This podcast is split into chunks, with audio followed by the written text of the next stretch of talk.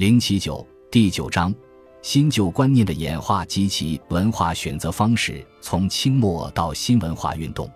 一、清末新旧观念的产生及其形态。任何一种思想史上的观念或范式，哪怕它非常抽象化和一般化，都不会无踪迹可查。它或多或少都与现实的或历史的土壤具有相关性。据此来说，晚清思想史中出现的新旧观念。也不是平白无故的，它是历史与现实双重作用的结果。说起来，新旧并不是中国古代思想史中的观念，它实际上是在中国古代思想史的观念之外。但是，这并不意味着它与中国古代思想观念没有关联。后来之观念与先前之观念的关联，具有不同的方式，或是平直的，或是曲折的，或形似而异别，或意近而行异。新旧同中国古代思想观念的关联具有间接性或曲折性。明言之，它曲折的同中国古代思想史中的华夷和古今观念具有一定的连带性。不同的社会群体在其历史时空中，往往都要遇到两方面的问题：一是群体内与群体外的关系问题，这是在不同群体之间发生的空间上的横的关系；二是群体历史过程中的先后问题。这是同一群体在历史时间上的纵的前后关系。中国社会对这两种关系具有特别的感受力和强烈的意识，尽管从现在的评判标准来看，这不太合理。它集中体现在华夷和古今这两对观念中。也就是说，中国古代思想是用华夷和古今这两对观念来理解和处理上述两种关系的。华夷观念是基于华夏、中国和夷狄。周边蛮漠地区的意志意识来截然划分群体内外的界限，其意志性主要不在于所处的地理环境不同，也不在于人种肤色的差异，而在于是否具有文化或文明。华夷观念坚持认为，华夏之所以为华夏，在于它是文明的，在于它是礼乐教化之邦；除此之外的群体之所以是夷狄，在于它是野蛮的。因此。在华夷这一内中国与外夷狄这种表层界限背后的东西，则是文明与野蛮的截然对立。这种观念源远流长，一方面与中国古代文明的先进性相关，另一方面与对外部世界，特别是遥远的外部世界的无知相关。当这种观念被意识形态化之后，它就与自我中心主义心理意识结为一体，并成为拒绝外部事物的合法性根据。而这反过来又强化了成为它的原因的自身文明的优越感和对外部世界冷漠无知的心态。由此，我们就不难理解，十九世纪当西方直逼这个古国的时候，何以不少人仍用华夷观念来理解和处理内外关系。但随着冲突的加剧和迅速扩展，以及在这种冲突中中国所处的劣势和困境。非常牢固的华夷观念，在非常严峻的危机面前，就受到了根本性的动摇。中国等于华夏，等于文明，与西方等于夷狄，等于野蛮的优劣差别观念，不久整体上就被转换成了中西对等，至少从形式上看的观念，并随之出现了中学与西学相对应的观念。西方根本上不再是夷狄或野蛮的同义语，它自身也具有文明，具有学术。洋务运动与这一转换过程互为表里，从华夷观念转换到中西观念，就为晚清新旧观念的出现奠定了客观现实的基础。因为只要承认了西方不是野蛮之邦，它也具有文明，那么中西的关系就成了不同文明之间的关系。由于晚清对西方文明的认识，首先是从船坚炮利等技术层面开始的。所以，西方文明就被认为是器物文明，又由于这种器物文明对中国之旧有者来说是新的，因此，通过空间性所显示的中西关系，也就不难显示为具有时间性的新旧关系了。此外，中国传统是用古今来理解和处理历史过程中的先后关系及其问题的，传统的古今之变往往集中在内部，但是。在因近代大变局而被突出出来的中西关系中，古仍是传统的，今就更多的同西核心联系在一起。严复说的“由今之道”，实际上也就是由西之道或新之道。因此，近代以来仍然存在的古今之变，就与新旧之变密切相连。但是，晚清的新旧观念，主要是与新学与旧学联系在一起的。而且颇为吊诡的是，与旧学相对的新学之名，却是对康有为的《新学伪经考》中所使用的“新学”一词的转用。它原是康有为用来指称刘歆所伪造的过去所没有的古文经学及汉学，但很快被保守人物用来指涉康梁的维新新学，并又被转为西学的同义语。如果要对此提出解释，这很可能是康梁的心学在很大程度上与西学密切相连的缘故。作为西学意义上的心学之名确立后，相应的就有了作为中学意义上的旧学了。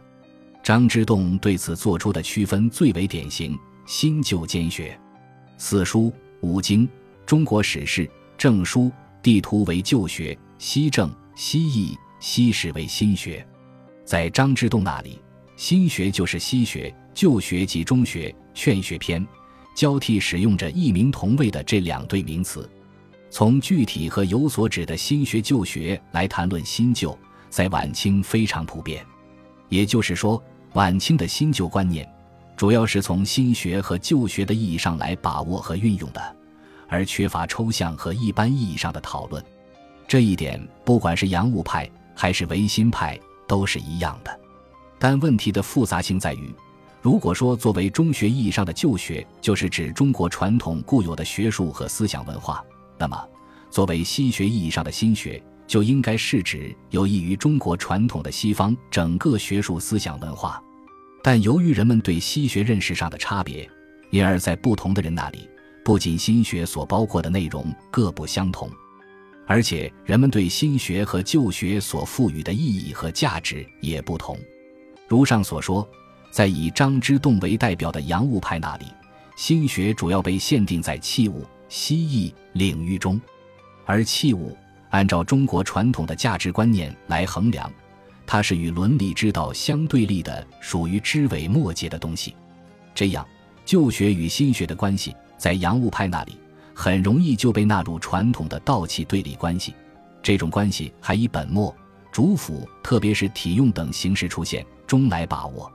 这种关系设定，既满足了洋务派保持旧学价值主导性地位的心理。同时，也适合了他们要求有限的接受新学的需要，使旧学与新学的关系得到一种安排。可以再以张之洞的说法为例来看一下。张之洞对旧学与新学的冲突深感不安，图旧时者言新学，虑害道者守旧学，莫忠于一。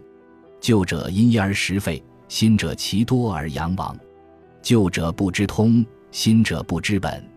不知通则无应敌质变之术，不知本则有非薄明教之心。夫如是，则旧者欲并新，新者欲厌旧，交相为欲，而挥鬼轻微乱民改作之流，遂杂出其说以荡众心。学者遥遥，终无所主，邪说暴行，横流天下。敌既至，无与战；敌未至，无与安。吾恐中国之祸，不在四海之外。而在九州之内矣。张之洞又说：“今日新学旧学互相滋熬，若不通其意，则旧学恶新学，故以为不得已而用之；新学轻旧学，故以为素不能尽废而存之。钟鼓秉凿，所谓一行无名，一事无功而已矣。”可以说，张之洞正是为了要化解旧学与新学之冲突，使旧学与新学各得其所。提出了新旧兼学、旧学为体、新学为用、不可偏废的选择模式，但是以旧体新用或中体西用、中道西弃为形态的旧学新学关系选择模式论，对于那些拒绝任何意义上之新学的顽固保守派来说，意味着用一变下和破一下之防；但对于要求广泛摄取新学的维新人士来说，则无异于画地为牢，肢解新学。按照严复所谓中西学以及新旧学各有体用分支则并立，合支则两亡的观念，新学的内容就不应只是生于西方的用，而且也必须有与此相应的生于西方的体。换言之，即对心学的移植不能只是移植用，同时也必须移植体。严复有一个始终都坚信但不太被注意的“今之道与今之俗”的论事。这个论事认为，如果我们只是盯着西方的技艺，想让它在本土开花结果，而不改变本土之俗及它生长所需要的合适土壤，结果只会是怀橘北枳，难得其效。用严复的说法，就是中国由今之道，无变今之俗，存亡之术，不待再继而可知矣。如何变今之俗？就是于除旧，以取其害民之志，得利者；于不新，以利其益民之志，得利者；益民之志，得利者，就是心学。但关键是，也要把西体放在心学之中，并把它移植到本土中来。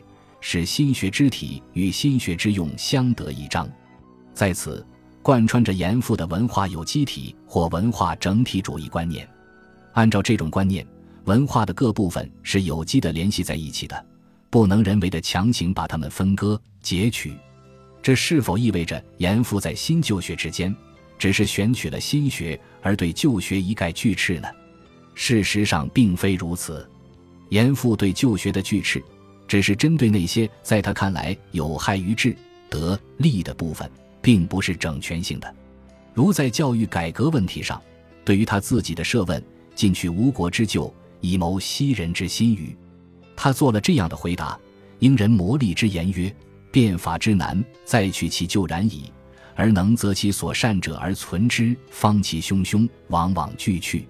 不知是乃经百世圣者所创垂。”类朝变动所淘汰，舍弃去之，则其民之特性亡；而所谓新者，从以不顾，独别则之功，非暖书幼习者之所能忍耳。必将扩视远想，统心故而使其通，包中外而济其全，而后得之，其为世之难如此。从这里所说来看，严复显然是主张新旧兼设，这种立场并不限于教育一域，也不是一时性的策略。他已成为严复处理新旧关系的基本态度。稍微注意一下他的主客评议，便可清楚。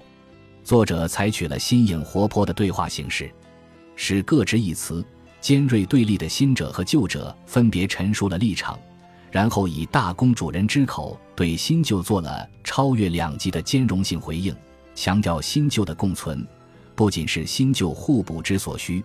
而且共存本身还体现了令人向往的自由价值。